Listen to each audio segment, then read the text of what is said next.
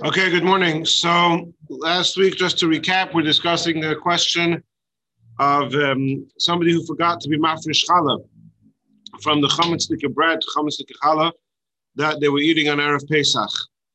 And uh, we recounted the story, and the bottom line was he was mafresh challah, designated challah on Shabbos, and he gave it to a Kohen child to eat. Now, I'll confess that when I first heard the story, the part of the story that sounded the most uh, outlandish or you know unusual was the fact that he gave Kohen to Challah to eat. But as we saw last week, in fact, halachically, it's perfectly legitimate not to give um, Challah and diaspora to Kohen to eat. And uh, at most, it's a minhag not to, and um, doesn't seem to be a very 100% clear reason why not. Um, it seems to be just in case his Kohanic lineage is not 100%, even though in all other areas of halacha, um, we, we, we, don't seem to be too concerned for that. But anyway, that's that that's a fact. However, as we'll see today, um, it's actually having challah in um, designating challah on Shabbos that is the bigger issue. So, first of all, there's the concept called Eichel Mashayir, which we already touched upon last week. Um, but let's just see inside a couple of the sources. Um, okay, so uh, the, the, the, the, sources that I have in English are on the handouts. This is not in English, so if you want to follow in Hebrew on the screen, you can. So the Shulchan Aruch Paskin, Chal is chutz laaretz, Chal in the diaspora, if you want to first eat the challah, eat the bread, and then eat uh, and then you know what let's let's try and use the word bread for bread and use the word challah only for the challah that you designate that you're mafresh from the challah. So to make sure we're not confusing our terms right? So the if you want to eat your bread and afterwards designate the challah now this is not talking about Shabbos. This is talking anytime strictly speaking, in the diaspora, if you want to first eat and eat b'mafish challah later, that's fine. Because it's only midrabanan, it's not necessary to do more than that. Um, and uh, there's machlokas rishonim how you do it. Um, Rashi seems to hold that oichel mashayim means that you have a loaf of bread, you eat it, you leave over a piece, and the piece that you leave over is the challah. But Taisa says no, you have to leave over a little bit more and separate from the piece that you've left over that which will be the challah. In other words, you can't have the challah just becoming challah automatically. There has to be an act of separation where there is something that remains and you remove and, and, and you take away a piece that's challah and there's something left over. And we pass like Tosus as the Ramah says over here, you have to leave over a little bit more then the amount of challah that you're going to de- designate, Now, there are various ways of understanding how this Eichel Mashayim mechanism works. Um, even in the Rishonim, there's different ways of understanding. But it was one very important thing which I want to point out, which is going to be relevant to our discussion today, is that the, Alter, the way the Alter Rebbe words it over here, um, and this is not unique to Dal Rebbe, this is quite common understanding. I just brought one quote where you see this, um, is that the context is, well, why is it customary not to do this, right? So the halacha is that you are allowed to eat and be mafresh challah later. So why is it customary not to do this? So there's two reasons brought in Pasuk why it's not why not to. So one reason the Alter Rebbe brings in Simon Samach, um, where he says that even though, okay, so, so, let's give the context, we're going to revisit this in a moment anyway. So there's the Mishnah in Masech the Shabbos, which is Paskin Halacha, that there are a number of things which a person must say in his house before Shabbos. On Friday afternoon, before Shabbos comes in, a man is obligated to check up on various things. And one of the checks, so he has to make sure have you lit the candles? Make sure it has to be light tonight. Uh, nowadays, uh, nowadays that maybe you could say it's included. You, you see the lights are on. You don't need to, you know, it's not about but those days when that's what they were relying on the candles for the light, so I had to make sure. One of the things he has to say is, did you separate challah? Um, and the Alter Rebbe says that even though nowadays in Chutz La'aretz you are allowed to eat bread even before you are mafresh challah, and you be mafresh challah after Shabbos, nevertheless, it's still a good thing to um, make sure that the, to, to, to do this mitzvah before Shabbos, that uh, to make sure that everybody's been mafresh challah, um, because so he says because even though chalas chutz you can eat and leave over for later, nevertheless the minhag is to be mafresh challah before you eat. Why shema yishkach in case you will forget. So the first reason why we don't do this, why in fact the custom is that we're mafresh challah before we before we bake it before anything you mafresh. The reason is because we're concerned you might forget. We'll see soon another reason. And then he says, that if you forget to separate challah, then it will have turned out that you have retroactively you have eaten tevel. Tevel is the halachic terminology for food that challah has not been taken from, or grain that teruma that the tithes have not been separated from. So the Alter says here very clearly that if you eat the bread and later on you forget to leave over a part to designate challah from, you will have retroactively eaten a tevel. And I think we could infer from here that if you do designate challah later, um, then you have retroactively not eaten tevel. You have fixed what you eating before. Then we'll see soon um, that has possible different ways of understanding it, but certainly the halacha, um, the Alter Rebbe makes it very clear that by designating challah later, you have you, you have you, you've rectified that which you have eaten before.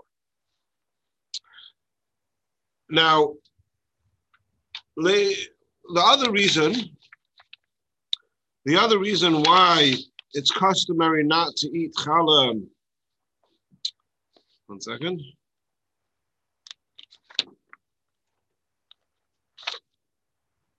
We'll see that soon. Okay, so but but back to the strict halacha. The strict halacha is clearly that you can eat eat the bread and be mafresh challah later. Now, when you mafresh challah later, so again, you have a loaf of bread, a few loaves of bread, you eat it, you leave over one loaf, and then you're taking a piece to designate as challah. Do you make a bracha lahafresh challah on that on that mitzvah which you're doing later? Or, or can you only say lahafish challah if you're doing it, you're separating challah, and you have the rest of the, the, bread left to eat. So the normative approach is clearly, I found it explicitly in the Aruch HaShulchan, Mavarech um, and there's a number of other references where it seems to be taken for granted that yes, you would say a bracha. You can say a bracha, you can eat the bread, leave over a piece to be mafresh challah from, make a bracha asher kedushav mitzvah mitzvah al hafresh challah, and um, and and and then designate the challah. And I assume that, for example, last week we had the story of the Grudzinski's bakery where the rabbi comes in later to be mafresh challah. I would assume that that's in fact what he does, that he does it um, with a bracha. The reason I mention this is because I saw that Reb Shlomo Zalman Auerbach, and this is quoted in Shemiras Shabbos Kehilchasah, it's quoted in Shulchan Shlomo also, Rabbi Shlomo Zalman was said maybe you don't say a bracha, and he gets into um, the details of exactly how Hafrashas Chala post facto, how the mechanism works. But I think that in practice, it's it's fairly it's fairly um, considered fairly uh, standard that you would say a bracha lahafresh chala when designating chala after the fact. Yeah, so so he wants to say perhaps even according to Yeah, I mean it's it's totally. Uh, oh, may, but it's nothing. Yeah, but it's it. Either way, we pass on places. He want. I don't. I'm just pointing that out um, um, um, because we're going to get back to it later. Okay. Now, so until now, what we've spoken about is nothing to do with Shabbos. This is all any time of the week, any time of the year. You can eat challah. You can eat the bread and be mafresh challah later although the minhag is not to do so, and we saw one reason why the minhag is not to do so.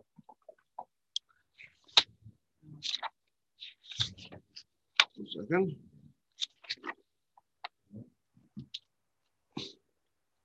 So, Rabbi, what makes Allah Can you uh, elaborate on the question? Uh, what what makes it different from like other bread? Nothing. How so uh, yeah, you're raising a very good point. We're actually going to touch upon that soon.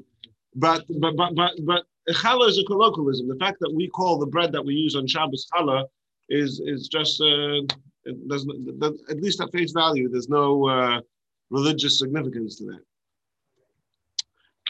Okay, and let's actually read. If you look on the pages I gave out on page one, line 31, and this is a translation of the Alter Rebbe Shulchan Aruch from Reish Samach, um, Sif Hey.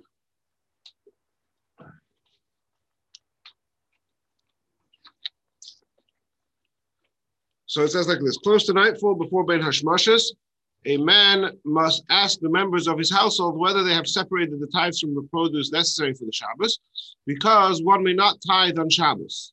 Even in these countries where the obligation to tithe does not apply, it is desirable to ask, right? Because we don't take tithes from produce in America. Nevertheless, it is desirable to ask whether challah was separated, because challah may not be separated on Shabbos.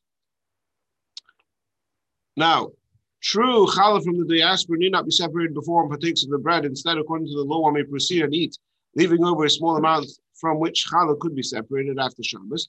Nevertheless, as an initial preference, it is customary to separate it before eating, lest one forget later on, and thus consequently the outcome will be that we will have eaten tevel retroactively, right? And therefore, the minha, therefore the Alter Rebbe is telling us that we should, um, we should indeed um, make this announcement, a reminder at home every every Friday before Shabbos to ask your wife, did she separate challah? Now, um, according to this understanding, you know, we'll come back to this in a second. I just want to point out now, then there's another reason why it's customary not to um, rely on the Eichel Mashai nowadays, which the Alter Rebbe brings in Simon Toflin Zion, and I think you also have the English of this, yeah, on page two, line nine. Moreover, this is from Simatov Zayin Secret base. It is pious conduct to be stringent and to separate challah from all the matzahs that come from. So here it's talking about um, separating challah on Pesach. And he's talking about a case where you, you, baked it and there were different amounts of the dough, uh, the different sizes of dough, and later on you bring all the baked matzahs together so they become like one entity. Um, so there's a concept of min hamukaf. Min hamukaf means that whatever you separate challah or take truma for that matter, all the produce which you are um, which you are separating the challah for, separating the tithe for right now, has to be present right there. That's called min hamukaf. I can't separate uh, a tithe over here for for produce of mine that's down the block. I have to be right there together. Now, strictly speaking, that does not apply to chalas chutzlaretz. It means in the diaspora, in the diaspora, um, you can separate challah shleim and amukaf. So I can have a dough. I, I can, if I make a big dough, I'm not talking about where you have separate doughs and you combine them afterwards. You made one big dough, and then you have one in this kitchen and one in that kitchen. So strictly speaking, you can designate challah from one of the kitchens, and that that covers all the challah that you have even in the other kitchen. Even once they're separated. Into... Yes. Nevertheless, he says that it's a midas chasidus um, stringency that even in separating or designating challah in the diaspora, it should be min hamukaf. Right? Now, if you want to do the stringency of eating challah min hamukaf, then you can't have the leniency of eating and then designating challah because once you've eaten it, it's no longer min hamukaf. It's not there anymore. Right? You can't eat your challah. You can't have your cake and eat it, right? You can't eat your bread and and designate challah afterwards uh, minamukov. If it's if it's if it's not good enough if it's in another room, then certainly it's not good enough if you've eaten it already, and you may have eaten it already a week ago, right? So that comes into the context of challah of, of matzah. We're not going to get into all the details, which are the subject of Simon Tafnon Zayin, but the relevance to our uh, discussion is that that's another reason why it's customary usually not to rely on this leniency of Eichel and that you may partake of the bread before designating Challah. Now, what comes out from all of this, by the way, is that it is indeed um, customary for a husband every Friday before he goes to shul to ask his wife, "Did you separate challah?" And that's that's the custom. And um, it would seem also from here that, it, that that's only in Chutz but that in Israel it is absolutely it's an obligation, right? And um, if Emmanuel's son-in-law leaves to shul, in Beersheba without reminding his wife, asking her if she took challah, he has transgressed, he has violated this Mishnah, this halacha.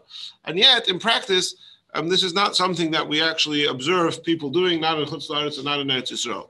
And so we have our trusted friend, the Eshel Avram, who two weeks ago we discussed um, when he says, How come there's a mitzvah to say the bracha on the trees and how come nobody says it? And indeed, he had a way to justify it, and he's always has ways to justify things, even very creative ways, um, ju- justifying prevalent customs. And so here too, he does not forsake us. And the Eshel Avram says a very interesting thing, which leads right into what you were saying, um, uh, David Yehuda. He says like this. In the Holy Shulchan Aruch, it says that you have to remind them, did you take challah? And I've never seen or heard anybody do this. By the way, early on, I might in the footnote. Early on, he says that the minhag is that the husband prepares the Shabbos candles for the wife to light. So he says that could be in fulfillment of the Mishnah saying that. Uh, let me get a bit bigger. That could be in fulfillment of the. One second. On. That could be fulfillment in the Mishnah saying that you have to remind your wife to light the to, to light the candles. So we fulfill that by actually um, preparing the candle, participating in the preparation of the candles ourselves. Anyway, but um, he says like this about I've never seen anybody do this, and he says the reason is that nowadays we call the bread challah. Why do you call the bread challah? He says by calling the bread challah. You, so, so you always have an automatic built-in reminder to separate challah. This is bread. Why are you calling it challah? Oh, you're calling it challah because there's a mitzvah to designate to separate challah, and therefore you have an inbuilt reminder, and we don't have to think.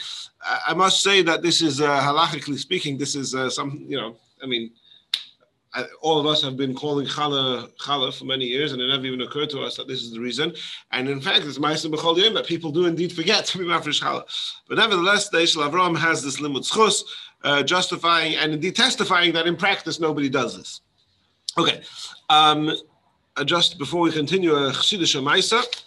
So uh, there was a chassid in Montreal called Rabbi Leibel Kramer, um, and uh, I think he's actually my cousin's grandfather. Anyway, so Rabbi Leibel Kramer, the Frierdiker Rebbe told Rabbi Leibel Kramer that there's three things. It says in Shulchan Aruch, there's three things you have to say um, before Shabbos. Asartem, did you did you take the tithes, which also includes challah, but the word is asartem, did you take the tithe? The second one is aravtem, did you make an eruv? Um, in other words, again, nowadays the, the, the Besdin of the city makes the eruv, right? But it used to be that everybody on their little street made their eruv.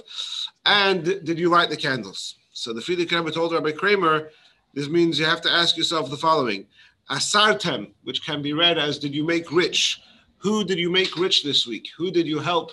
Who did you do a favor? Uh, um, who did you help this week? Aravtem, did you make an eruv? Also means sweet. Who did you who did you help to have a sweet week this week? Um, and if you do those two things, then Hadliko Saner, then Hashem will indeed brighten up your week for you. Anyway, so that's the Chassidish attach. I want to let, us get back to, to, to, to, over here. So now, so that's the din of Eichel Mishayir, that halachically speaking, you can eat and then designate challah. We've seen two reasons why, in fact, it's not, we're machmir not to do it, either because you might forget or in order to, do, to do the midas chassidus of separating challah min hamukaf when everything is right here, present here and now. But that, so that, that's the halacha. Now, what we have to do is see the halacha of designating challah on Shabbos. So there is a Mishnah. The Mishnah says these are all. This is a Mishnah which is listing out things which are rabbinically prohibited, and it is rabbinically prohibited to, to do the shvus, to do this on Shabbos and Yom Tif. And one of the examples is loy magbi and truma amaisa. You're not allowed to designate um, the, the various tithes. Now it says Truma and Meiser, but it includes also Challah, presumably. And the Gemara Mishnah says, These all all these laws of not betrothing and not and including not designating Truma and Meiser apply on Yom Tif, Kal and Shabbos, and certainly they apply on Shabbos. And then the Gemara says like this. So why are you not allowed to designate Truma and Mais on Yom Tov? So this is a derivative of Makeh B'Patish. Makeh B'Patish is the final of the 39 melachas of Shabbos, which means to literally means the blow with the hammer, but it means the finishing blow where you make something fit for use. So this produce, which you did not take the tithes from, is forbidden to eat. You designate the tithes. You have now created the masakin. You have fixed it. You have made it fit for use. So that's why it's forbidden to do it on Shabbos. It is a rabbinical violation of the prohibition to be makab patish, the last of the 39 malachas, and we refer to it as masakin, which means to to fix or to make fit for use. So the Gemara says, based on discussing this Mishnah, why does the Mishnah need to tell me that you may not designate Trumas and Maisus on Shabbos? Pshita, it's obvious. I, I know that you're not allowed to be Makam Patish. I know you're not allowed to be Masakin. So obviously you're not allowed to designate Truma and Maisus. So the Gemara says, um, it means the, the part of it that's not obvious is that you're not obviously you're not allowed to designate it. But even if you've already designated it before Shabbos, you may not give it to a kohen on that day of Shabbos, which we're not going to get into right now. Um, and then the Gemara gives an example that that something which was ha'idna, fruit which became tevel. Remember, tevel means something that you have not designated it from, uh, truma from. So fruit which became tevel today, for example, a dough which you need to designate challah from, that you may designate on Yom Tif and give it to a kohen. So what we see from this Gemara is a number of things. Number one, when you talk about fruit and vegetables or, or, or any produce, it can't become tevel today. It grows tevel. The only way you could have something that became tevel today is a dough because you take flour, you take water, you mix it together. Now you have created an obligation to designate challah. So it became tevel today. So if you make dough on Yom Tif, which you're allowed to do, you're allowed to knead and bake dough on Yom Tif, right? Not on Shabbos. But on Yom Tif, you're allowed to knead and bake dough. So then on Yom Tif, you're allowed to designate um, uh, the challah. Because you made the dough today, you're allowed to designate the challah and give it to the kohen today. So even though the Mishnah only gave the example of Truma and Meiser, of tithes, it didn't give the example of challah, we see from this Gemara that challah is included in the example of that Mishnah. So this is in Be'er Daf Lamed Vav and Lamed Zayin. Now, early on in the same Masechta, there's another Gemara, which says, and here you have this in the English also. Now, the English comes with a bit of a, a commentary, um, but it's on some page one. Page one, the very top of page one. Okay? Um,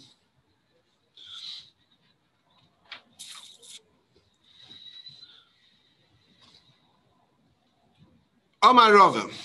So Rava says, so first he talks about shachting a bird, and then he says, Isa Gilgal Isa Erev Yom If a person kneaded a dough on the day before Yom Tif, Mafresh Yom you may designate challah from it on Yom Tif.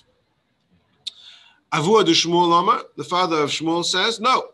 Afilu Gilgal Isa Erev Yom Ein Mafresh Yom You may not designate challah on Yom Tif from a dough that was designated that was made before Yom Tif. Lamer pliga the Shmuel. So we have a, a machlokus. Rabbi says no. Sorry, Rabbi says yes. He's lenient. Avur the Shmuel, the father of Shmuel, says no. Lamer the pligi Shmuel ada avuha. The Amar Shmuel Okay, so what's going on here? Why does why does Rabbi say you may designate challah on Yom and why does Avur Shmuel say you're not allowed to? Well, let's start the reason why you're not allowed to. Why would you not be allowed to designate challah on Yom? Because we said before it's misakin. In other words, before you were not allowed to eat it. Now you can eat it. So the Gemara says, hold on a second. We, we there's a halacha of Eichel Mashayir. If you're talking about produce, taking a tithe from it, before you take the tithe, you may not eat the produce. But here, the halacha is the Eichel Mashayir. That means you are allowed to partake in the bread before you've take, designated challah. So, so you're not being masakin. The second is if I had something that was not fit for use, now I've separated challah and it became fit for use. This bread was fit for use even before I designated challah because we're talking in the diaspora. In the diaspora, you're allowed to eat it before you before you designate challah. So why does Avu Shmuel, why does the father of Shmuel say you may not des- designate challah from dough that you made before Yom Tov? You're not masakin. You're allowed to eat the dough, right? Is it, it, is it tzitzis we're talking about? Yeah. So the Gemara answers no. True, you're not allowed to designate. You're allowed to eat the dough before. You're allowed to eat the bread before you designate challah and chutz But if you do designate challah before you eat it, it still has the status of challah in that, for example, it would be forbidden for a non-kohen to eat it. So, in other words, you are creating an entity of of challah of truma, and therefore it is included in the all-inclusive uh, law that we saw in the Mishnah before that you may not designate trumas and maestras or tithes uh, or including challah on Shabbos and Yom Tov. Okay, now there are various ways of understanding the Gemara, and I'm not going to go through all the all the Rishonim inside. What I want to do is, uh, you have on the first page of the handout, you have this chart. Anybody wants the, sorry. Um, let's, let me see if I can get the chart up on the screen over here. I think I also have. Um, I don't think I have the chart on the screen, so you guys following by screen will have to uh, bear with us over here. Okay. So I actually reviewed the thing over Shabbos. I saw there's some typos on, on the chart, but let's go through it together. Okay. So first we have the opinion of Rabbah, who is lenient. And he says that you may not, that you may designate challah on Yom Tif, even if the dough was kneaded before Yom Tif. So Rashi explains like this. He says there was never any decree against separating challah on Yom Tif. What that means is, because we saw we saw earlier, right, that if you knead a dough on Yom Tif, then you're allowed to designate challah on Yom Tif. Why? Because you're, you're allowed to knead dough today. So obviously you have to be able to designate challah. So therefore Rava says, uh, sorry, therefore Rabbi says that we see that the Chachamim never made a decree against taking challah on Yom Tov. When it says in the Mishnah, we don't take trumas and maisus on Shabbos.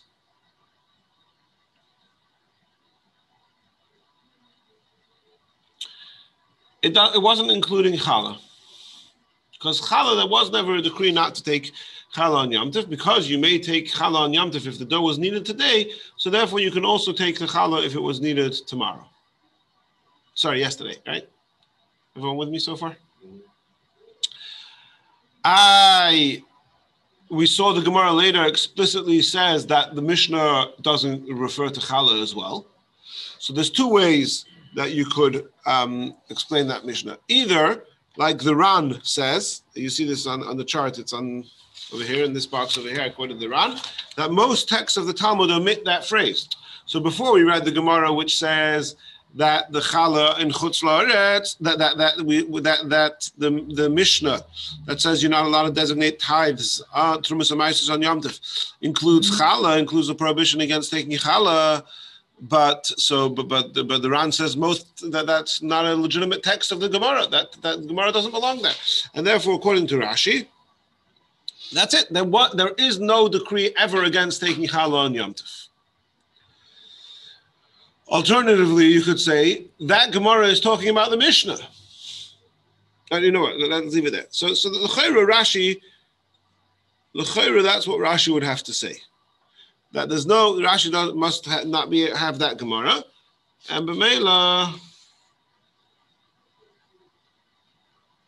yeah, it's quite it's almost it's almost explicit in Rashi that he doesn't have that text of the Gemara. So according to Rashi, there is no prohibition at all against taking challah on Yom Tov.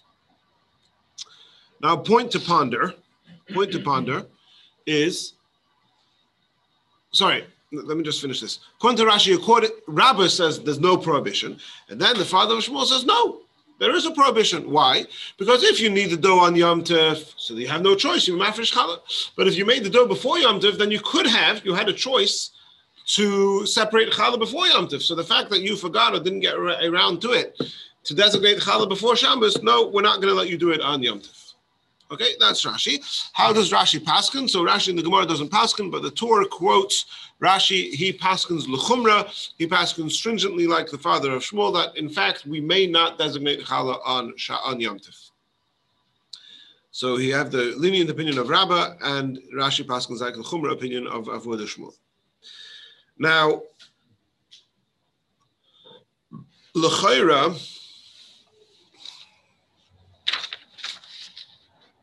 one second. Now, what would Rashi is talking about Yom Tif? What would Rashi hold about Shabbos? Because remember, our question that we're talking about wasn't Yom Tif, it was Shabbos. Now, we saw in the Mishnah before that it says that anything that applies to Yom Tif certainly applies on Shabbos. So that if there's a prohibition to do it in Yom Tif, there's a prohibition to do it on Shabbos. But here we're saying on the, on the contrary, there's a permission to do it on on Yom Tif because you may anyway designate challah on Yom Tif if you needed the dough today. Now, on the one hand, you could say logic could tell you, Rashi, it's Yom Tif. On Yom Tif, there is sometimes permission to designate challah if you needed the dough today. So therefore, we say that that that permission will apply to all cases, even if you needed the dough yesterday. But on Shabbos, there's never an opportunity to need a dough on Shabbos. You're not allowed to need a dough on Shabbos. So you could say, no, it doesn't apply. And therefore, even according, it's possible to say that Rashi would hold that even Rabbah, who is lenient on Yom Tif, would be strict on Shabbos. That's one option. Alternatively, um, alternatively, no, because the, Rashi is saying when the Mishnah says that you're not allowed to tithe on Shabbos, on Yom Tif and Shabbos, that word tithe oh, it refers specifically to trumas amaisers, and it doesn't refer, it doesn't include designating challah. There is there, there was never such a prohibition made. And therefore, if you have that understanding in Rashi, the Rabbi's lenient opinion, according to Rashi, would apply on Shabbos as well. Okay, so that's two ways of understanding Rashi's lenient, uh, Rabbi's lenient opinion according to Rashi.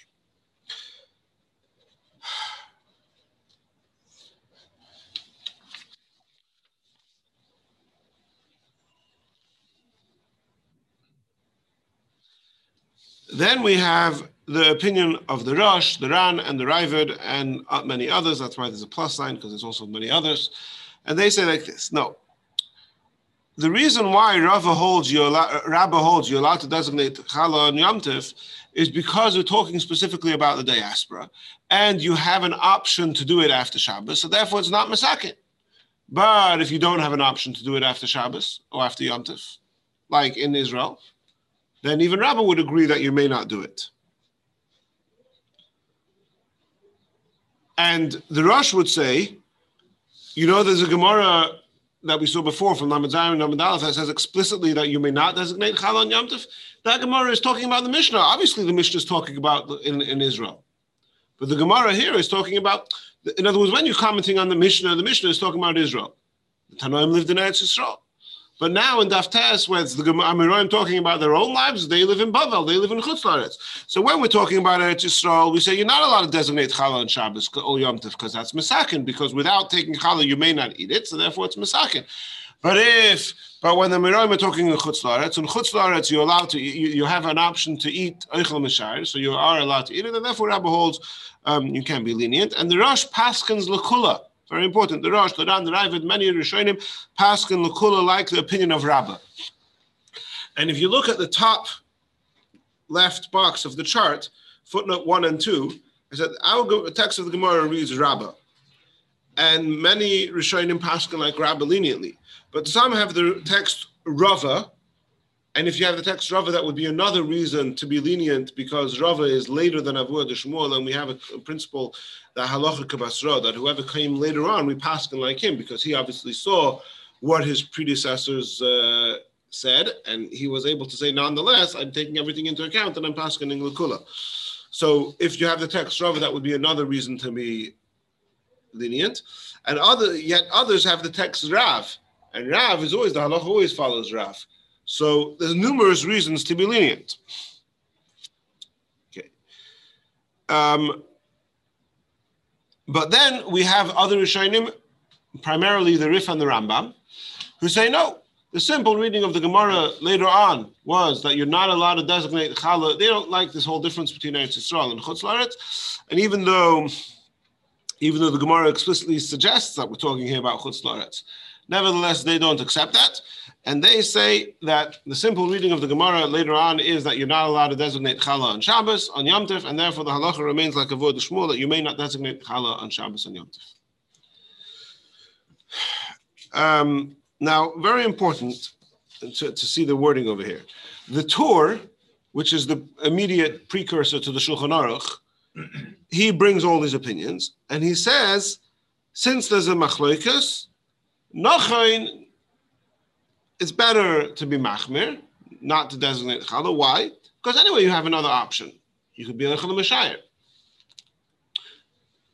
So the Tur, he's like, you have a machloikus. You have the Rosh and the Ran, the Raavad, and many Rishonim who hold that you're not allowed to designate challah on that you are allowed to designate challah on Shabbos on Yom Tov. Then you have the Rif and the Rambam and, and many others who say you're not allowed. So, anyways, you know, Sukkot can gelt. It's not a big deal to be machmir. So, don't designate challah on Shabbos Yom Tov and eat and leave some over and designate it after Shabbos. It's no big deal. So, therefore, you should be machmir. That's the way the Tur says it. But the, the, the way the Shulchan Aruch says it, he just he doesn't he doesn't have that sort of ambivalent, if you will, wording like the Tur has. He just puts it straight and simple. On Shabbos, you may not designate. On Shabbos and Yom Tov, you may not designate Chal. Um, a few other points that are important before we continue the, the, the discussion there is another, a, a whole other way to learn the Gemara, which is that Rav is talking about specifically where Gilgil is, where you made a dough, but you where you where you mixed the flour and the water, but you didn't actually knead it into a dough, and that's the case where Rav is where Rabbi is lenient. But if you actually had a full fledged dough, or bread for that matter, before Shabbos, then even or before Yom Tov, then even Rabbi would say that you may not um, designate the challah on Shabbos. So that would be a more stringent approach. Um, and then there's also very interesting in Meiri, who says that he gets into a whole long discussion, but the bottom line is, and I brought that on the on the on the bottom of the page of the chart. He says the reason why you, Rabbi says you're allowed to designate challah on Yom Tif is specific to Yom Tif. Because you're anyway busy with dough on Yom Tif, you can knead it, you can bake it, you can shape it, you can do all sorts of things with your dough on Yom Tif. So Shan, you're already busy with it, we'll let you be mafresh challah.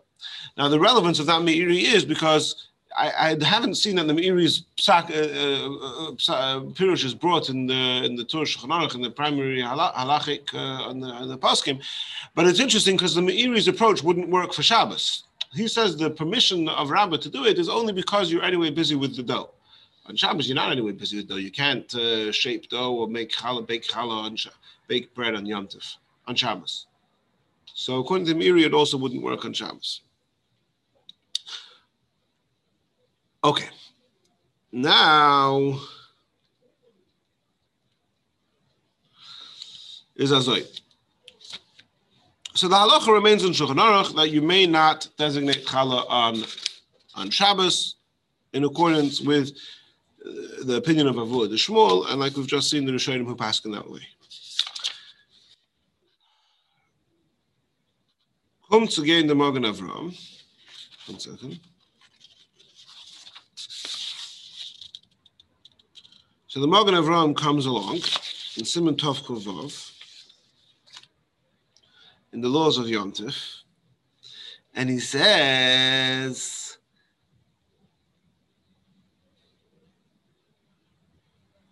Shulchan Aruch says that if you have challah on Yom Tif and you didn't designate, or Shabbos for that matter, and you didn't designate challah, no problem. Eat the bread and designate challah after Shabbos. Leave over for after Shabbos and designate challah after Shabbos. Says the Magen Avram on Shabbos of Erev Pesach, you don't have this option because you can't leave it over. So therefore, you have no option. You have to give the whole thing to a guy. All the challah before you eat any of it, all of it has to be given to a guy. That's what the Magen Avram says. Now let's, and the Alter Rebbe quotes this Magen Avram in Simon Tov Dalit, and this should be on your handouts on page um, page two, line 23. Yep. Let's share the screen again.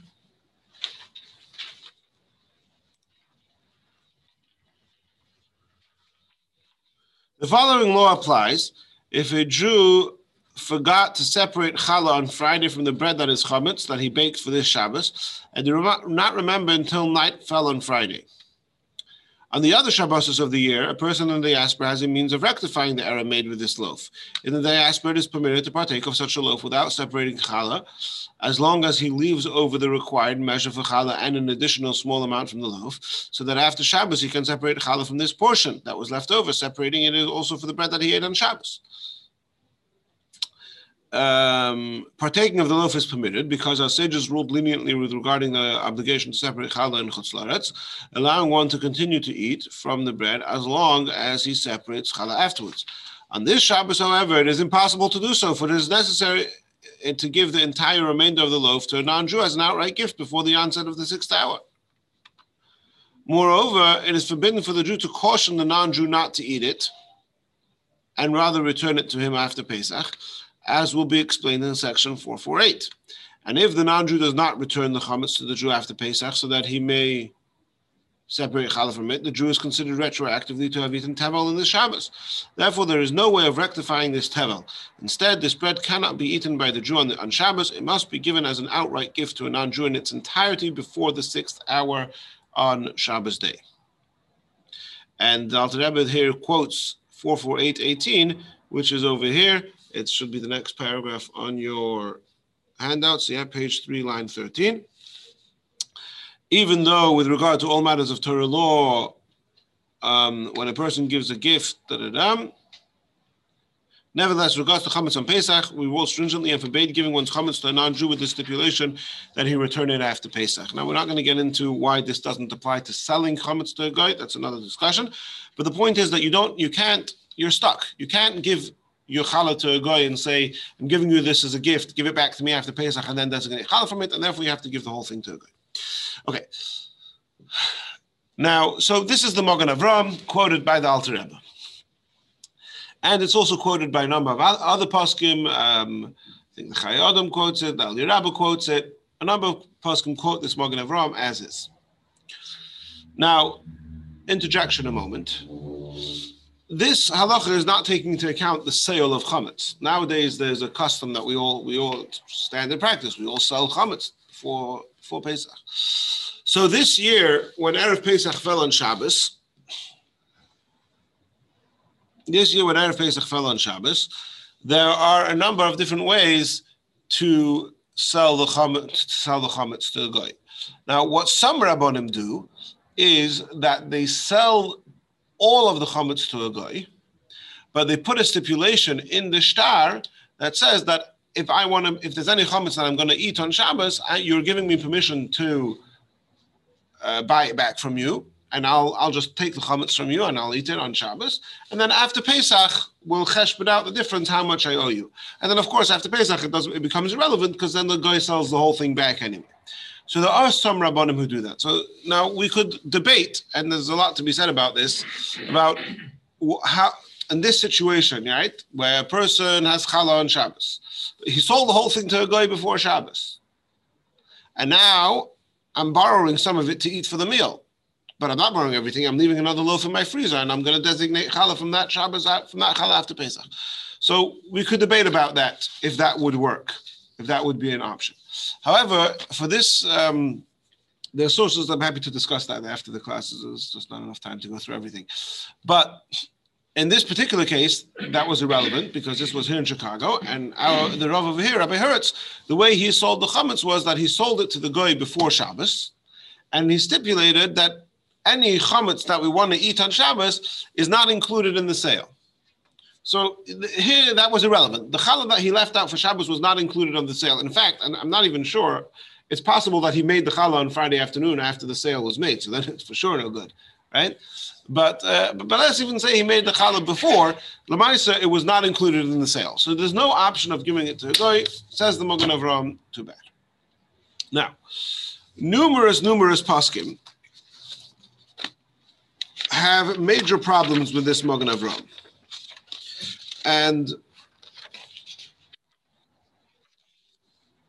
I'll just go through this. I think the three main problems that the questions on this Mogan Avram. Number one, they say, um, how could you give it to a guy?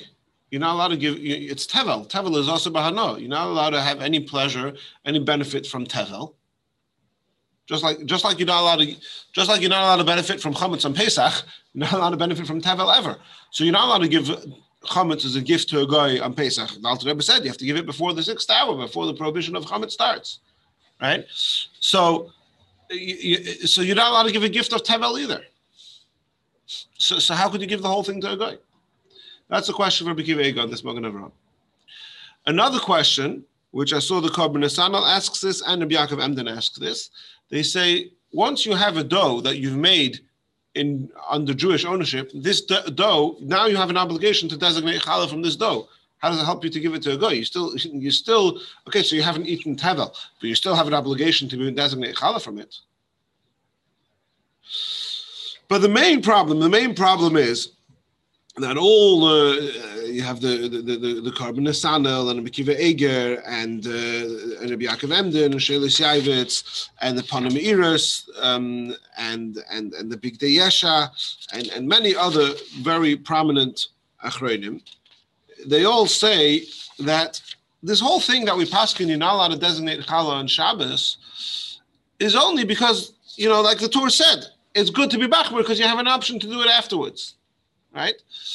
But if you don't have an option to do it afterwards because it's Shabbos or Pesach, and this is the only thing that you have, you don't have another Lechem Mishnah, this is the only challah that you have, then of course you could rely on the Shitta of the Rosh and the Ran and the Raavad and the, all the Rishonim that we enumerated before, who hold that every Shabbos of the year it's not a problem. So year round we're going to be Machmir. Vasal Kostish can get we can be Machmir, so we'll be Machmir. But on Shabbos and Pesach, when there's no other option, so then we could rely on all those lenient opinions. Now, I, there's a couple of caveats to that, which I want to mention. So, first of all, the, the Bigdei Yesha in his tshuva, um, he he says that um, he thinks that it's okay to be lenient about this, but he wants to have other people to sign off together with him. He doesn't want you to rely on him himself. And he has a few reasons why. He says, and, and some of these were mentioned before.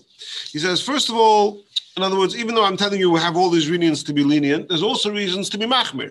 Number one, um, Rashi perhaps only applies on Yom Tov, not on Shabbos. We discussed that before. Number two, you have the opinion of Tosfos that says that even Rabbi's lenient opinion is only if it was if the dough wasn't fully kneaded before Shabbos. But if it was fully kneaded dough, then according to Tosfos, that would be no good. Number three, he says, um, this is a very interesting one. What does the Rosh say? Why, why, why is there no, why does Rabbi hold there's no, it's, it's, it's, listen to this. What does Rabbi hold? Why is there no problem to be, according to the Rosh, why is there no problem to designate Challah on Shabbos? Because you're not Masakin. Why are you not Masakin? Because you have an option to do it after, after Shabbos. But here you don't have an option to do it after Shabbos. So you are Masakin right? But it, nevertheless, the Bigdei Yesha says, no, you, you're allowed to eat this dough right now. There's another, it's not because of challah that you're not allowed to do it. There's a separate Isser, there's a separate Isser of chametz that's not going to allow you technically to leave it to, to do it after Shabbos. But as far as the halacha stuff of Rosh Hashanah are concerned, you're not misaket. So because of all these things, he does show a little bit of ambivalence.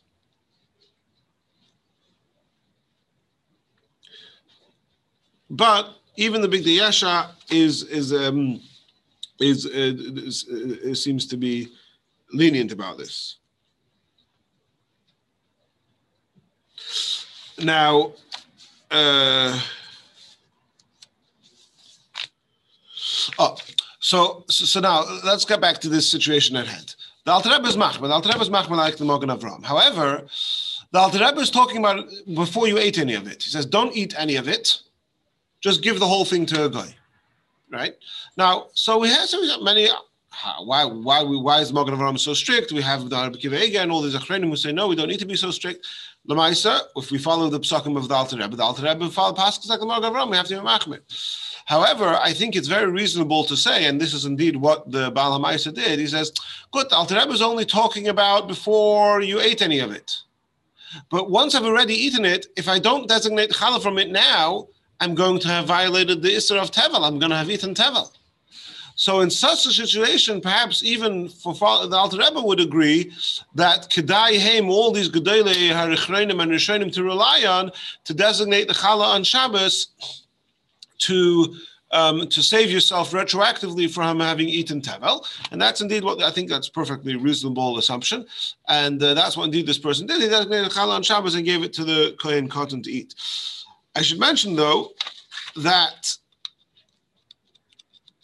before I asked the question, Bechlal, do you have to do you, whenever you're eichel mishayir, not on Shabbos during the week? Do you make a bracha lahafresh challah? They said the pashtus is that yeah. You always say bracha. But the normative psak is that you would say bracha lahafresh challah when you're eichel mishayir. But here there may be a reason not to say lahafresh challah, and this is Rabbi Yaakov Emden's shuv is very interesting. I wish I had more time to go through it, and he he is very sharp about it. Um, but. Uh, he attacks the Ba'er Heitev. He says it would, you know, what he says makes no sense, and his waste of paper, and you know, it's better to give out paper with ink on it than ink without it, paper without ink on it. But it's absolute nonsense. You know, he's very, but he has a few things. He says, first of all, um, do it without the bracha. If you're going to do it on Shabbos, do it without the bracha. Al tzad he says al tzad Do it without the bracha, because when you make a bracha lahafresh challah then it's really obvious that you're doing a masakin. If you don't do it without a bracha, then it's just going on in your mind, but it's not so obvious that there's some masakin going on. Now, Rabbi Yaakov Emden is the only one who says that. The other person I haven't seen say that, and even he only says it al tzad toif. Good. But that's another question. And then he also says that perhaps it would be better, I alluded to this last week, perhaps it would be better to give it to an animal of a kohen rather than a, to a human kohen, um, because again, that would be sort of, it wouldn't look so obvious that it's lafrosh's challah. And um, for, in order to do that, you would have to have an animal shem as a nice and olive. You're only allowed to feed an animal on Shabbos if you are responsible for that animal's food. So in order to do that, you would have to find a kohen who owns a dog who's responsible for feeding that dog. You couldn't just give it to a dog in the street. I mean, it would have to, yeah, anyway. But it wouldn't just be a kohen giving it to any animal. It would have, but based on that, I had another shaila, which I'm not 100% sure about. You remember last week we saw that Ramah says that if you give the kohen, the challah to a kohen, so there's a bracha, he has to make a sheikh, the shalom, b'kdashos shalarim, tzivanu, uh, I think it was lechel truma, or lachilas truma. So would would Rabbi Yaakov then hold that you don't say that bracha either? Or in other words, the bracha lahafrish challah, where you're designating the challah there, you don't want it to be obvious that you're separating challah. Once you have the challah for the kohen to then say a bracha asher kedushanim b'kedushasim shel or not, I'm not sure if if if that would be a problem. And, it says Rabbi, Yaakov is the only one, and even he only says it al tzad yosef and he's not talking about the bracha. He's talking about the bracha l'hafresh chalatz. So to then take his al tzad ha'yeshatev a step further to say that the kohen katan shouldn't say the bracha asher kedeshana b'kedeshana shlarein. I, I think it's far fetched, but it certainly it it, it, it, it can be said. Yes. There's uh, a question I'm thinking is you can't carry the challah to the kohen. Right. To give it to an animal, which means the kohen can't bring the animal over to your house unless it's within the area. Right? Yeah, yeah. So all of that has to fall into place. In this particular case, the guy actually had a kohen in his house. So Kohen's animal. Right. No, yeah, yeah, yeah, you're 100 percent 100 percent Okay, so that's basically the end of the uh, of the sugya, and uh, uh, you know I think uh, justified very well the the the halacha that this person did. Um, I want to say one more thing, which is uh, in the Lumdus, I found this a very geschmack of art. If you don't follow this, it's totally fine. It's not uh, uh, sort of in any way uh, necessary to the flow of the thing. He says like this: the Bigdei Yesha in his whole discussion, he says he brings a, a Mary the He says like this: the Rabbi was makel in the Gemara. He says you're allowed to mafresh challah on Shabbos. Why? So the pastors, the reason you would say, which is what the Rosh and the Ran and most of the Rishonim say, because it's not masakin. Why is it not masakin? Because you have an option to be eichel mashayir. Rashi says this other thing. Rashi says no, that because as an eight, uh, because if you need a dough on Yom Tif, you're allowed to be mafresh challah. So Mela, we're going to say that there was Chazal never made any takana against being mafresh challah on Yom Tif, and Mela, there's no problem at all. Why does Rashi need to say something such a big chiddush? Why doesn't he just say like all the others? So the Bigdei Yesha, it's pashtavat once you know the information, but the Bigdei Yesha spells it out. The Torah brings from Rabbeinu Chaim b'Shem Rashi that you're not allowed to be mafresh challah on Shabbos. You're not allowed to be eichel mashayir either. Eichel mashayir is also misakin. So the Rosh is saying you're not misakin because you have an option of being an mashayir. That doesn't work according to Rashi because he holds that eichel mashayir is also misakin. If you leave it over, right? Which may be connected to the shita of Rashi that holds that you only leave over the exact amount that's challah, not that you leave over extra and separate from that challah. But because Rashi holds that the way Echel Mashai works is that you leave over the challah, and Mamela leaving it over is no better than being mafresh challah behedya, so you don't have an option to be mafresh chal Shabbos. So you are real masakin. So therefore, Rashi is cornered into this place where he has to come up with a new reason why Rabbah would be lenient. And he says that Rabbah holds there was never a decree against being mafresh chal on Shabbos or on Yom Tefal upon because um, because of because if, if you needed do on Yom Tov, it would it would be mutter. Okay. So uh, that brings to a close this uh, discussion, which I found absolutely fascinating, and. Uh, so, um, next, one second, let's just recording.